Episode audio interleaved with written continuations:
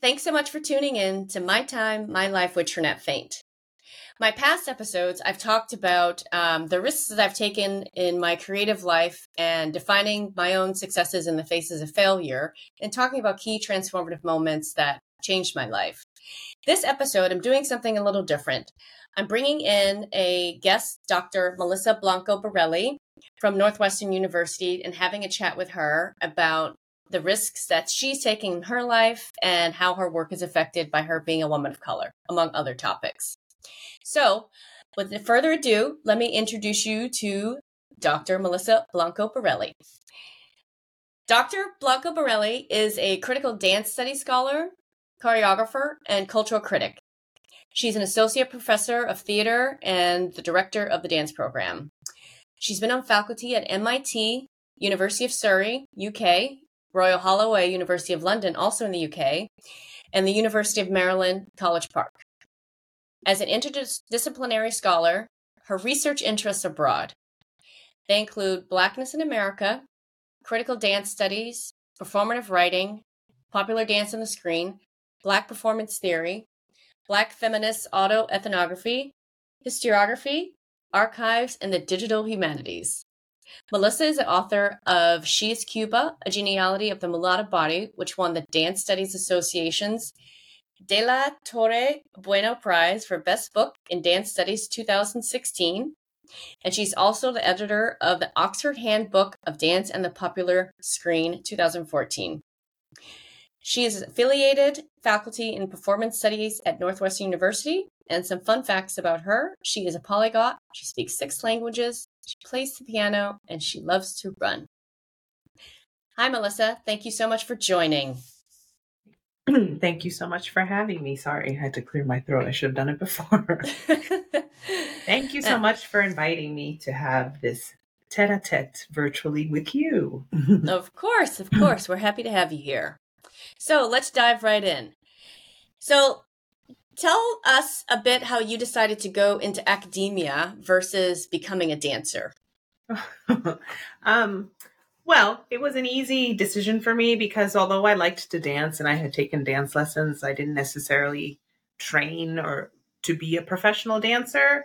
Um, I was in the entertainment industry uh, for uh, a bit of time, but I realized that I um, I enjoyed uh, reading and writing, and while I was dancing for fun, I was spending a lot of time going to see live dance. And mm-hmm. then I think in one of, if, okay, so the story is that I was performing because I, I used to dance in this local Afro Cuban dance company in Los Angeles in the late 90s, early 2000s. Mm-hmm. And the story is a professor from uh, UC Riverside came to one of my performances, asked me if I wanted to come to one of her classes and give a lecture demonstration. And then I did. And then she said, Oh, you know, you'd be a great candidate to get a PhD here um, because they knew that I had already, you know, that I, I was teaching.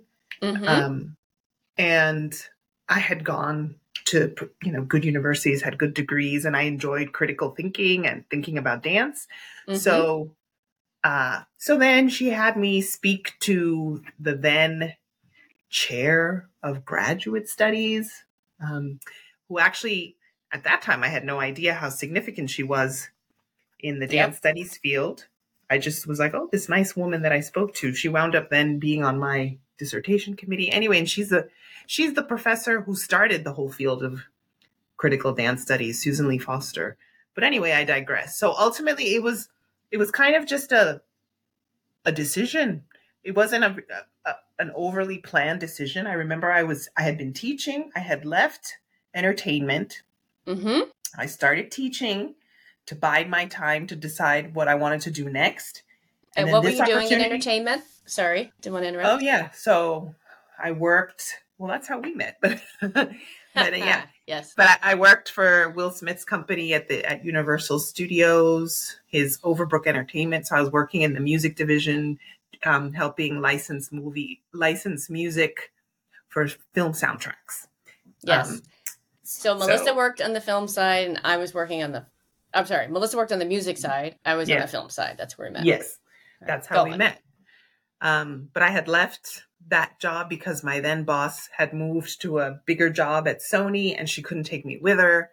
And I had to decide what to do next. And a mentor, may she rest in peace because she passed earlier this year, um, suggested, why don't you teach for a little bit and then see what else you might want to do? So I, I said, sure, why not? So I got a job at a private school mm-hmm. and I was teaching and then performing a lot with this dance company. And then that's when I met um, Jacqueline Shea Murphy, who's now a professor at UC Riverside, and she suggested I apply. Anyway, I applied because I realized I enjoyed teaching, but I didn't like teaching high school. I got in, um, and I thought, okay, let me go. And mm-hmm. if I mm-hmm. don't like it, and if I don't find that it's for me, I'll leave. You know, I don't have to stay because a, P, uh, a decision to get a PhD is a really serious one, and it it it requires a huge time, money, and emotional and mental commitment because it's, yeah, it's based well. As a runner, I'm going to use a running uh, metaphor. It's basically a marathon. It's not a sprint. Yeah. So you have to be really planning properly, you know, your life in terms of because you're going to have you're going to be working on this phd for four to four to six years so yes so then i decided and then within my first year in the phd program i realized i enjoyed it i thought wow you can think critically about dance and dance on screen and i can write intelligently about all these pop music videos that i grew up watching mm-hmm. and oh my mm-hmm. gosh um, i remember i wrote this great essay about JLo's that concert that JLo did back in 2001 in Puerto Rico. I probably should publish it. I mean, I don't know. I have some graduate students now that are always telling me, Melissa, you need to write the genealogy of JLo and performance. Whatever, we'll see. But anyway, yeah, so it wasn't it to make a long story short, it wasn't like a well long drawn out decision to go mm-hmm. into academia. It was more this opportunity landed in my lap and I was I have always been a good student and I've always enjoyed reading and writing and dialoguing about ideas. So I thought, why not? Because I figured if it doesn't work out, I'll do something else. And here I am, 20 plus years later, and I'm still in academia. well, I'd say it worked out. yeah. Um, how did any manifestation that you had, I guess, worked on previously help you take this leap of faith to pursue your PhD and an academic career? Uh, that's a good question. I don't think, yeah, again, I don't think I planned it too much or it wasn't like my dream or passion per se. I just mm-hmm. knew that I was good at um, analyzing things. Like, I'm, yeah yeah, I mean, I'm a cultural critic, so I knew that I was good at that. I knew that I had an eye for dance analysis, for just semiotic analysis, you know, analysis of representation, and then um, my undergraduate training to be always attentive to sort of race, class, gender. Um, mm-hmm. And then I was able to take that training and apply it to dance and further mm-hmm. it and expand on it. Um, so you know, I don't want to seem glib, uh, but uh, academic analysis always came, it comes easily to me. I think other things are a bit of a more of a struggle, but we can talk yeah. about that later. Um, and you know, I don't. I, I, have a lot of friends that we discuss, colleagues, about this concept of what is it, um, imposter syndrome, mm-hmm. and I, I don't even think. And sometimes I think it's like, yeah, I don't feel like I have that because I think that uh, you've never struck me as a person that suffers from that. Oh, yeah, because I figure there's space within the title of a profession for the person to be a, vari- a variety of things. Like there's no cookie cutter way to be an academic, the way there's no cookie cutter way to be, I don't know, a doctor. Like, I don't know. So, and especially within the field of arts, you know, mm-hmm. uh, arts and humanities, which is my field, I think there's a lot of possibility available in how you address and speak about your interests that I don't think there's a need to feel like, oh, I'm not in I'm not in this space. So Yeah, I don't know if. I had a vision for this profession. Uh, but once I landed and I landed in it, and then you know I went through all the subsequent hoops that you have to jump through in academia, right? You know, first the dissertation, then you have to defend it, then you get your PhD, then you have to get your first job, then you have to start publishing, then you have to publish your book, then you get promoted, then you then once you're promoted, then you start doing more service, and then you start being more. So all the hoops I've had, each hoop I've had to jump through, you know, Mhm. I, guess I've done it. So I, I think now I'm starting to think a little bit more on what I want to manifest Ah, because in the past it's been more like, well, I, I just need to tick this box. So- right, right, right. yeah. Yeah. So yeah, So now that you're like well entrenched in your career, you can, I guess, think about a, a broader picture of maybe something. I don't know. I don't think you get more niche than what you are, but anything like more specific within your field that you uh, want to. it's not so much more. It's more about really choosing, being very cautious and careful about what I choose to do next and what I want to spend my time doing.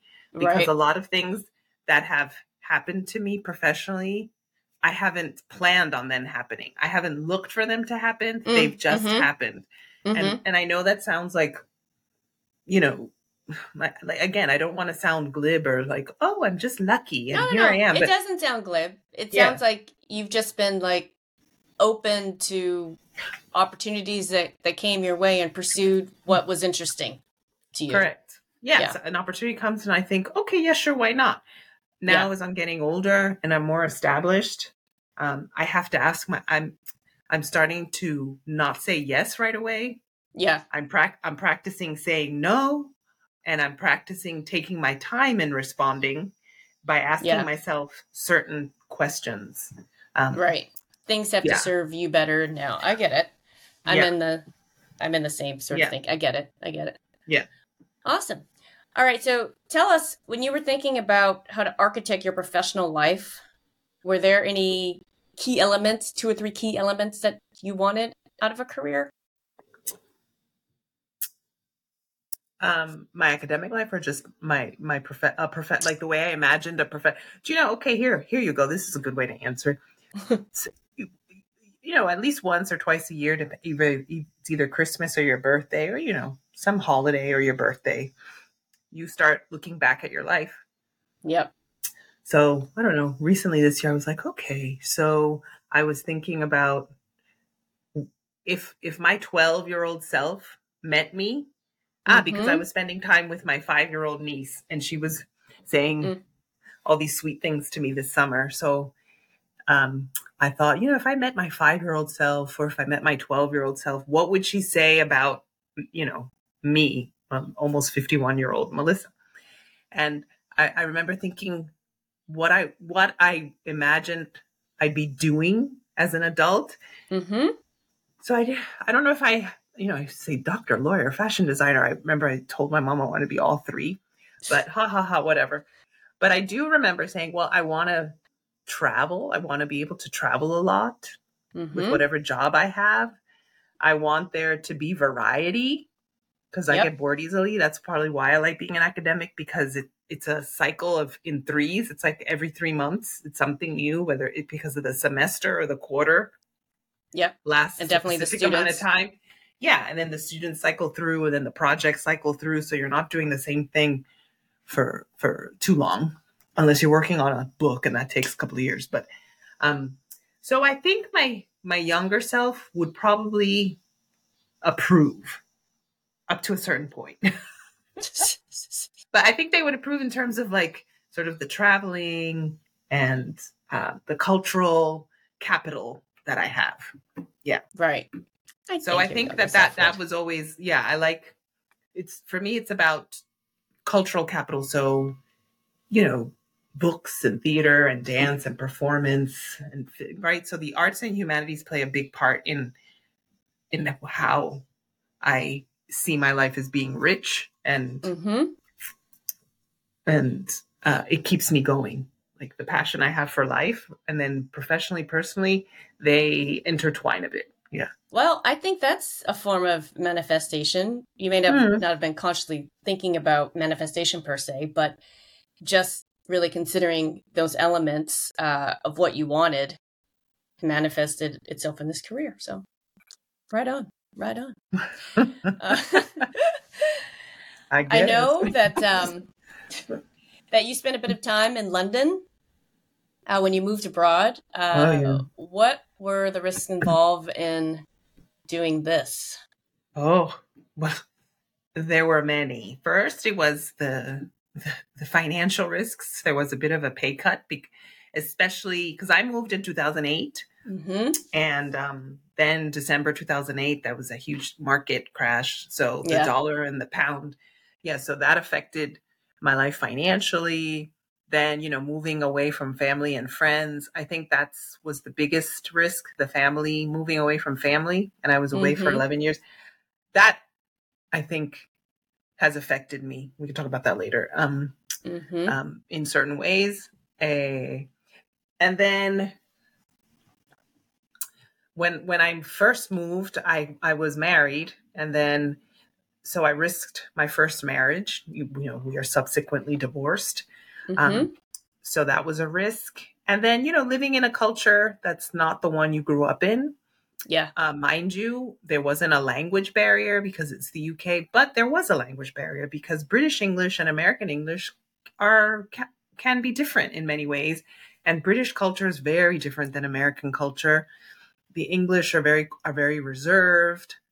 Mm, they can be very reserved, and then there's sort of this, this British politesse, so you have to learn how to read between the lines of what it is they're saying. I remember someone recommended this book watching the english it was a book written by an an english woman anthropologist that she does an autoethnography or an ethnography of englishness and it was Mhm. only after i read that book which was maybe three years after living there that i began to understand oh that's why this happens. Oh that's why they act like this. Oh that's why i need to say this more.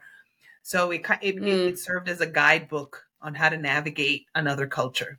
Um so i think yeah it was family and friends, money, and um, feeling, trying to navigate being in, in a culture that's not your own. But also, I'm, I'm a child of immigrants, so I'm first generation. So similarly, um, Where are your parents from? my mom is from Colombia, Barranquilla, Colombia, which is from, you know, most people know about Barranquilla because of Shakira and um, what's her name? Sofia Vergara and Mhm. my father's from Cuba. And they met in New York in the late 60s, early 70s, late 60s. So, as a child of immigrants, I, I also don't feel, I mean, yes, you feel like the US is your home because culturally and po- popular culture wise and certain things you grew up doing right. and it shapes who you are. But, you know, as you know, being African American, that uh, for people of color in the US, we have a different relationship to patriotism, as it were. Yeah. and um, so, so I guess there's been. I, f- That I whole feel like the Fourth of July thing. yes. So the rootlessness of being a child of immigrants kind of continued by being an American in the UK, but not feeling rooted to the UK, obviously, and then not really feeling 100% American, but then realizing my Americanness slash New Yorkness in the UK because of I was very direct and blunt, and they, oh, you're Americans, oh, you're from New York, oh, you're, you know, anyway. That was Yeah. a long way to answer that question. No worries. No worries. I just want to shout out to my mom who was born on Juneteenth because I know I said of And July. Teresa. Yeah. so there you go. Um, okay. Speaking of women of color, um, Mhm. what is the bigger challenge for you in your work? Is it being heard or actually making things happen? And do taking risks play into any of this at all? That's a good question. Mhm. As a woman of color, I think it Mhm. depends on the room. And I don't mean an actual room, I also mean metaphorical room. The Exactly. room that you're in, it depends on It's a digital space these days too. Right. It's true. Yeah. How you move between being heard and making things happen. I've been fortunate enough to have leadership positions, and my style of leadership is very non hierarchical. I don't like to just delegate. I believe that the people that I'm quote unquote a leader to are my colleagues. Um, Mhm. Remember, I'm, I, you know, I was I was the president of the Dance Studies Association. Okay, so I was quote unquote the leader, but everyone else in the room was like me in that we all had PhDs, we all have teach, we all. So I said, well, we're all qualified to do the same thing. I'm not here to tell these people what to do. So I believe in Right. Sort of uh, community collegial forms of decision making. Um, so I think that's how I navigate that space. And I'm sure uh, leading in a in a flat manner like that, you it is more effective in getting things done than you know, I'm the boss here and that sort Do of what I say. Yeah. Yeah. Also, I can't believe that people still lead that way anyway. Like, Mm. how is that effective leadership anyway? No comment. Uh, cool. Well, I mean, at some point as a leader, you do have to make like the quote unquote executive decision. Um, but you would hope that you've created a space where everyone's has been listened to so that when you make that executive decision, uh, people are you're transparent as to why you've made it. Anyway, Yeah. Yep, got it. Uh, and your work seems to be a rare mix of creative and administrative. What are the through lines of these disciplines, and is one more impactful or important than the other? that's so funny. I was talking to was I talking was it a student? Ah, yes, I was talking to a student on on Friday, and Mhm. they were making a comment about um, their boss, who's an administrator, and they were saying that uh, that their their boss doesn't have very good communication skills and and isn't a really good administrator. That they're more interested in pursuing their creative stuff outside of their job. And I said, well, you know, a lot of creative people always make the excuse that oh they're creative i'm Mhm. not i'm not a good administrator i'm creative i've used that too in the past but i soon came to realize that even if you're creative uh, that even if you're creative doesn't mean that you can't administer creatively right Hmm. and and ultimately you have to admin you know some administrative stuff is boring like you know, I've, I've been sitting on some receipts for a month. I have to like put receipts and do the expense report and all that. It's just, but some those things need to get done. Yeah, Um, so how do you make that creative? I don't know. You put on a fun podcast, you listen to music. Um, I think that they, you need, you can't escape from administrative work as a creative, especially when you're starting out. I mean, obviously,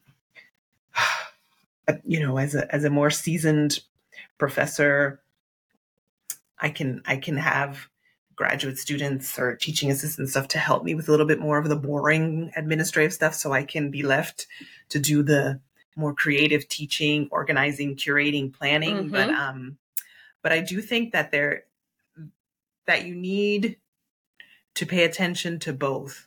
And even if one comes more naturally to you than another, you still should develop skills in things Yeah. that aren't necessary. because it's, Because you, it's life even if something comes naturally to you, you can still be better at something. And the same thing, if something doesn't come naturally, well, you need to develop the skills. Like I remember I had a great colleague once who helped me get a bit more organized administratively because I was kind of sinking. It was a Mhm. sinking ship. Um, but also, yeah. So I, and I was just listening to the these women who are the author of this book, um, Your Brain on Art, and they were talking about how to bring more art, art, artistry and creativity to your life Mhm. and and they were speaking about sort of Buddhist spirituality and indigenous um, ways of being in the world. And I remember they said, "Well, if you if you treat everything you do as a ritual, there's already kind of creativity in it, Be- Hmm. right? So even making a bed can be creative because it's a type of ritual and and you know one thing that stuck to me is like there it, there's a, a certain number of indigenous languages that actually don't have the the word art in Really? the language because for their ways of doing and living and knowing everything is an art form. Tending to the plants huh. is an art form. Fishing is an art form. Speaking with your family right? So they don't need the word art because everything already involves being artistic. So i that stuck to me yesterday. Wow. so now that you're asking that question i wanted to share that little story. All right. So, yeah this is also a plug book. for that book your brain on art mm. I will have to get it Mm-hmm. Um, speaking of writing and books, you yourself have written and edited a number of academic books and have written op ed pieces. Mm-hmm. Have you taken any particular risks in um, how you form the narratives? And have there been any have there been any inflammatory responses to your work? And if so, how'd you deal with that? Oh, I can share an anecdote. Yes, so, so, I like yes, I can. So one, um, I actually enjoy writing, but it takes me a long time. I, I struggle with finding the time to write. Well, as a busy academic, and I'm actually in the process of writing my second sole authored monograph, so I can become full professor. Right. Um, so my writing style. So I don't. Okay, so I always have a lot of graduate students that tell me, I don't want to write dry academic books. I don't want to write academically. I don't want to write. I don't know how to write academic. And my response is always like, no one is telling you to write academically. We just want you to write clearly. mm. mm-hmm. And and you know present your ideas in a clear way so that your reader can follow your brain process it's like because nobody thinks linearly we we train right. ourselves to think and write linearly right um so because a lot of well because all of my research interest lies in um a sort of black social practices, mostly in Latin America, already there's a different, they have different ways of thinking about time and space. So yep. those different ways of thinking about it open up ways for me to express it written in the written language. So that allows me to be creative within quote unquote academic language. Um, like I think that's one of the reasons why my book, my She is Cuba book, received uh, so many accolades was because I presented a way to think about a social dance history by including memoir, uh, creative writing, uh, photo analysis, historiography. Um, mm-hmm. So I, I threw in multiple ways of writing about a particular subject because I, I felt that the the academic discourse wasn't the right voice or rhetoric for mm-hmm. this particular um, subject. So, and I, I remember when think, you got that award. Yeah. That ah, yes, award you, you had with me. Pomona yes. College, right? Pomona, yes, the one at Pomona. Yeah. Um, so I'm in a lot of my creative praxis in terms of writing is informed now, you know, in hindsight, is informed by um, uh, Black women authors Mm-hmm. You know, I've been reading uh, fiction, you know, fiction, poetry, mostly by women of color, and that informs how I think and see the world. And then mm-hmm. that, you know, that then informs how I'm analyzing uh, the work that I'm engaged in researching. Right. So right now, um, I was just on a writing retreat, a Zoom meeting that I meet with like four other professor friends and we're all writing books for different yep. things. And I'm I was telling them, oh, there's this relationship between these communities in Colombia and the river, and I know I'm going to have to write about this dance, and it's you know metaphorical dance between mm-hmm. them and the river, and it needs so already I'm thinking, okay, how do I manifest that creatively mm-hmm. in my yep. writing? So so so there you go. That's how I'm answering your question. All right. Okay. And then, it. um, oh yeah. Well, the other thing was in an op-ed piece once I I wrote. I think it was in response to some. Oh God, this was the and Feminist where have your op-eds been published? This was in the Feminist Wire ages okay. ago, like in the early 10s. Mm-hmm. There was there was some controversy happening in the U.S. I forget about um, uh, a Latina woman trying to get access to birth control or something, and they wouldn't give it to her. So then I remember thinking, well, somebody just needs to write about a, a Latina just needs to write about how much they like to have sex.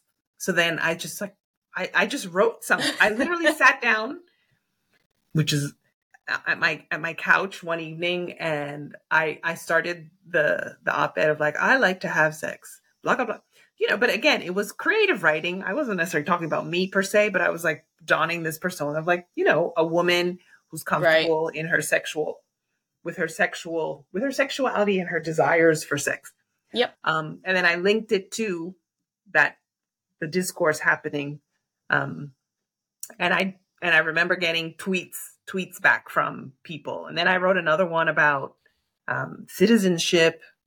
So yeah, people started. So you're talking about inflammatory responses. No, I, I remember just getting a lot of tweets back from conservative Latinos, always mm. conservative mm. Latinos, because because dot dot yeah. dot Latinos tend to be conservative in this country in general. I don't know. I don't, that's another podcast topic, but um. Well, perhaps they could not picture themselves with the sexual desires of the persona you were inhabiting when you wrote that. yeah, when it when ironically, you know, Latin women are overly sexualized all the time, and let alone, and then all of a sudden you say, "Well, I like that," and it's somehow they come down on you. So that was the irony of it all, and I did. I think I did it on purpose. So yeah, sometimes I wish I would do more of these things, but now, you know, I think I missed the window of opportunity because now, now everybody can do one of those, right? there was a time and place for it. Well, they may not all do it well. So right. Right. And now there's go. TikTok, the three minute TikTok video. Maybe that's where I need to do it. maybe. Maybe. Yeah. yeah. You never know. Um, so I know that you like to travel like me. You're a pretty big traveler. Where did your desire to travel come from? And how do your travels inform your work? Oh, yes, I love to travel. Um, well, my, you know, as a child, we traveled a lot between New York and Colombia and New York and Venezuela. We never went to Cuba because we couldn't. Um, mm-hmm. And then I was a very imaginative child and I used to watch a lot of period costume. I still do. It's like my favorite genre historical yes, fiction costume dramas. Belle together in New York yes, all those years yes. ago with your mom. Oh with my mom and dad, yes. And, yes, he, and yes, you, yes. you took a bite of his sandwich and he never he never forgets. Um yes. So I was there was always this desire. I, I want to see these monuments. And I used to lo- watch a lot of movies. I still do.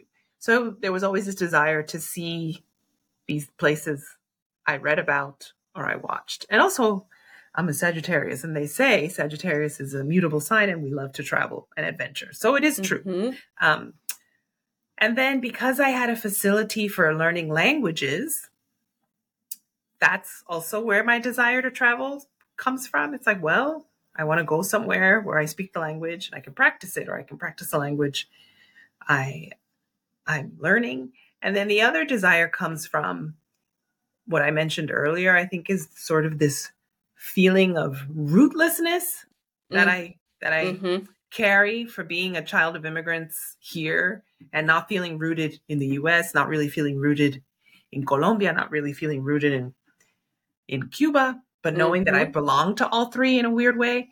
Um, mm. So I think the travel is not about finding a place to be rooted, but it's just a continuation, a pleasurable continuation of that rootlessness. But did you still feel that way growing up in New York? Uh, well, New York feels like home. When I'm there, I I feel like New York has shaped me. Mm-hmm.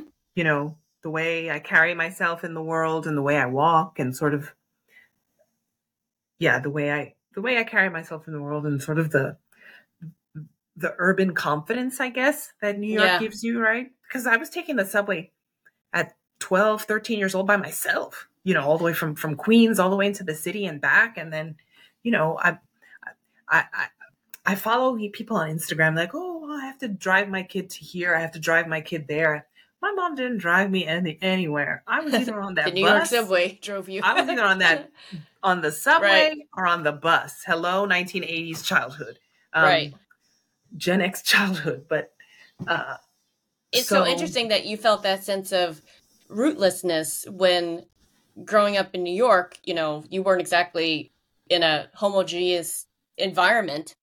No, I wasn't. Could... Like my best friends were Jewish, Filipinos, South Asian. Uh, I remember we, there was a girl that was Greek for a bit. Uh, we were friends. so yeah, um, I actually didn't have a lot of Latin friends until the end of high school or early college in college. Mm. Anyway, yeah. Um, so and now travel, I get excited. I try to find conferences uh, in cities that I've never been, in countries that I've never been. So I get to go, and you know, Yeah. because I, t- I I'll text you I'm like Trinette. I. There's a conference in such and such place. You want to join I've- me? Tagged along on some of your adventures. Yes. So I so I always try to yeah, because I just like being out in the world. Um And I imagine, I don't want to make assumptions here, but Mhm. your not having children has really allowed you that kind of freedom to to express that part Uh-oh. of yourself. oh yeah. I mean, I don't especially when I lived by myself in London um after I got divorced and before I met Steppies and even when we first my my current husband um hmm because we weren't living together for the first part of our relationship. And even then, because I was, I didn't have to answer to anybody, a Mhm. pet, a kid, a partner, because I was living by myself in London. Oh yeah, I just get up and go. Ah, oh look, it's a long weekend, and Ryanair has fifty pound tickets to Prague. Okay, I'm going to go. Right. So that that's also that was one of the best things of living in London. I mean, I was cheap tickets around Europe. Yeah. I'm kind of upset that you're not still there for my own selfish reasons. Well, what do we? Jessica's in London, but yeah, it's not the same. It's not the same. So Yeah. yeah, Yeah. I mean, already We're I'm very looking forward to- similar in that how we just go. up I mean, yeah, we grew up very differently, but I think there's a lot of similarities too in the way that we grew up. First of all, our mothers have the same first name, so let's start there. yes, Um, Yes. And just growing up around a great mix of people and having this innate curiosity and desire to to get out of our home. You know, you're from New York, and I grew up south of Chicago, so we both grew up in these huge urban environments, but still had a desire um, Mhm. to get out more in the world and see what Yeah. else is out there. yeah, just Yeah. just curiosity. Like, I, I know some people new at new places and new people and new environment uh, create anxiety for them, but for me, I'm like, bring on the new. I mean, I may not be the most talkative, uh, energetic person right away, but I'm always happy to be in a new environment, new, new something. Yeah. Because And for the folks listening who don't know who Jessica is, that Melissa mentioned, Jessica is another friend who lives in London. She is also Oh, yeah. a Latina. So we'll throw that Yeah. out there. Yeah. Cool. All right, Melissa, I have one more question for you. sure. Last question. Mhm. Um, what has been the biggest risk that you've taken in your life and how did it pay off? okay, the biggest risks, I would say two. Okay. Well, three, but here we go. So first one, yeah, moving to London, taking that that career risk, which we Mhm. talked about already. hmm number two, I would say buying a house, and that TBD Yeah. in terms of whether it will pay off. Because again, I'm here. I am talking about rootlessness, but now I feel rooted to a house, and I'm still kind of wondering, hmm, what is this about? And then I think the the biggest risk was the decision to not have children Mm. um, because I think it's a risk whether you have them or whether you don't. They're both risks. They right. just have different outcomes. right. Um, or the sa- I mean, yeah, they have different outcomes. But I know that um, uh, being a, a child-free woman, Latina woman, married to a Greek man, where both of our cultures are very much centered around family, and family Mhm. means children. hmm So mm, there's that risk there of, okay, well, then how do you center this idea of family um, without centering the child? Because, you know, I, I notice in when we go back to visit family, everything's always about the children that are there and everything stops for the children. So, and I don't know if it's a sign of the time, it's a different kind of cultural shift where, because, you know, when we were growing up, if you r- ran up to adults talking or doing something and you interrupted, you were Oh, told no. to, you were Yeah. told to like, go, get out, my, go upstairs, play, don't come down here, Go outside. Right. Don't come back until it's dark. That's exactly. yeah. Get out of my kitchen. It's clean. That was my mother's big thing. My cliche, my kitchen is clean. Don't you dare step in it. Even and you'd be hungry and you weren't allowed, you just weren't allowed after she cleaned the kitchen. And now everything is more centered towards the the child, which it's it's I find it really ironic because it's not like our culture makes parenting easy. It's actually made it harder. Um, yeah. I'm just thinking about all my friends that had children and were locked locked inside with them during um, COVID and all that. Um, but again, the risk, you know, not feeling like how do I construct who I am uh, within Latin culture when the motherhood is not an identity I have, and that's usually the identity that brings Latin women together, mm-hmm, right? Mm-hmm, um, mm-hmm. Uh, and then you know my my this whole idea of like, oh, who's going to take care of you when you're old? I'm like, that doesn't mean your kids are going to take care of you when you're old. Um, exactly. I I think it does give women a lot of freedom to be child free because at the end of the day, most of the labor for child rearing falls on the woman, the woman anyway. falls yep. on the woman unless she's smart enough and lucky enough to to be with a a, a partner uh, that believes in the 50-50 parenting split. yeah. Um so yeah, I think I mean I do I regret not having children? No.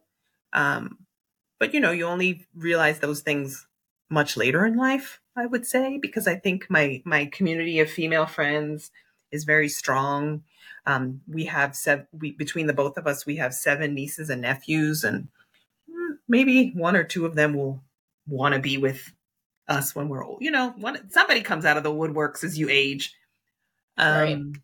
And then in my family, um, there's just me and uh, another cousin of mine who also is a Sagittarius, ironically enough. And mm-hmm. she was an only child and she doesn't have children. So we're the only two women in the whole cousin consortium wow. that don't have children. So I think that that again, I say it's a risk because the family tends to define you against motherhood. And then when you're not what else? It's it's about a how do you install a cultural shift in this idea of the Latino nuclear family? Mm-hmm. um, that gives space to the power that comes from the child-free woman to the for the family, you know, because I'm the one that actually can get up and go in case somebody gets sick and needs somebody to take care of. I'm the one that I'm the one that the kids can come to, the non-judgmental auntie who will let them. Because I have right. my, my, most of my family is very conservative about everything. Um, the ones that have children, especially, um, but I'm the one like, come, I'll get your ear pierced. Come, I'll get you the birth control. Come. Now, would I be like that with my children? I think so, yes, because I actually, I had had children, I probably wouldn't be, ah, whatever, who knows. Um, so. well, that's just the thing. Yeah. You can never know. Like, I've you can never know. chosen yeah. to not have children, and it wasn't like this major decision, or uh, yeah, it was a major decision, but it wasn't like I was thinking, oh well, when I'm old, what's going to happen to me? Because first of all, we could all drop dead any day now. So Correct. There's that. What? But um, for me, the, it was always like, well, if I can't say 100% yes that I want to have them, then the answer is no, because it's just too much of a responsibility, and it wasn't. That sort of risk is not one that I was going to take. Like I could risk all I want, running around the world doing crazy things and living a crazy life, but yeah, but it's not, not going to risk bringing Exactly. Yeah. yeah. Bringing my th- yeah, exactly was uh, risking bringing life into the world when you know that a well the world is a is a mess but i think the world has always been a mess. People oh back in the day the world has always been a mess. 100 years ago there was some other problems. So we just have media now or yeah a faster um, news cycle. Yeah. but but yeah i just i just feel like i remember my my brother and sister-in-law they have children. And uh, when I was making the final decision and I was speaking to my partner, and I was already um, uh, perimenopausal when we Mhm. met. So I would if if I had been desperate to have children, Mm-hmm. I would have probably had to have a lot of help, like um, injections and all this stuff. Mm-hmm. Mm. So that was another consideration. But then, uh, you know, I know a lot of women that go through that because they really want to be mothers. So Right. I was a little bit indifferent. And then I remember thinking about uh, my brother and his wife and thinking, you know, if I had the setup, if I had the setup, then the decision would be, I would come to a decision, a different decision. And by setup, I mean, again, realizing that at the end of the day, it's a lot more work still for the woman, even if you have a 50 50 partner. Um, it, and here I'm talking about a hetero relationship because in, in, Mm-hmm. in gay relationships, there's always, there's, they still need to split who's the more domestic one and whatever. Um, but if I had the setup, and by setup means you're living together, my partner and I weren't living together, there's a bit of financial support Yep. and there's family around. I had Yeah. none of that. I had none of that. I Yep. didn't have family around. I didn't have the financial, even though my mother was throwing money at me. Oh, just have a baby. I'll give you money. um, I'll pay for you. I'll pay for everything. And and great. I have a friend whose mom, because she's a single mom, and her mom pays for all her daughter's clothes and all that. And yeah, family steps up eventually. Um, but yeah, I didn't have the setup. So I was like, look, if I don't have the setup, this doesn't seem like a good decision. And I've been known to make lots of fly by the seat of my pants decisions. Yeah. So I thought, okay, maybe that, maybe I should just make that decision the way I've made my other life decisions by flying in the seat of my pants. But because it's bringing life into the world, I was like, no, I'm not. Right. The, child doesn't deserve a fly by the seat of my pants decision. Oh, Melissa, but what about people that get pregnant by mistake? Yeah, well, mm, that's another story. Yeah. I mean, I'm for, that's yeah, basically don't- what happened with my mom. Just say that. yeah. But to your point about family, you know, she was living in Joliet and my entire family was there to help her, support her with me and, and stuff. And it was at a time where my mom didn't have the choices that I had to, Right. to run around and That's get in the world and stuff and, you know, to Yeah. go to Yeah, it was college and before do, do all these Wade. things. And Yeah. it was before Roe v. Wade, which we're, which now we're back to the same Right. thing. Right. But um, So it's it's uh it's interesting that we both came to the same conclusions about having children, having the way that we came into the world and our circumstances were so different from the outset. yeah, but- like I think, I think I was kind of uh, like I was unplanned, but I, but all right, whatever. That's different. Yeah, most I was unplanned, but so be it. You were a happy surprise. I was happy. like and but yeah i enjoy the kids in the family uh and i'm happy to offer my auntie services to Yep. blood or not blood related young youth and there you have it well, if nothing else, this just proves that, you know, there's no right way for everybody. Everybody is different. We all come to Mhm. our conclusions in in different ways and you know, as as women empowered, we can make these choices and there's just different paths for everybody. Like, you know, women today don't need to feel like or women, I should say, coming up in their early 20s and stuff finding their footing. It, they don't need to succumb to this pressure to have a child because they think they want to have one or they think they should have one. If they want to have one, you know, that's all well and good. But there are other ways of being in the world that don't yes involve and there's and there's other ways to be uh, nurturing right yes, because yes, exactly. mothering Exactly. slash parenting is about nurturing some someone or nurturing something nurturing um you know with different levels Yes. of responsibility right? But anyway. But apparently gen z is not really talking about parenting because they're Too they realize it's expensive and this, and the environmental catastrophe. So but maybe you'll talk to a gen z person and see what they say. I can't speak for them Well, thank you so much, Melissa, for this very invigorating conversation. This was amazing. I appreciate you you. coming on. Yes, it's fun having these conversations with friends. Yeah. And thank you all for listening. And uh, all these notes will be in the show notes. So catch you next time. Take care. Bye. Bye. Thanks again.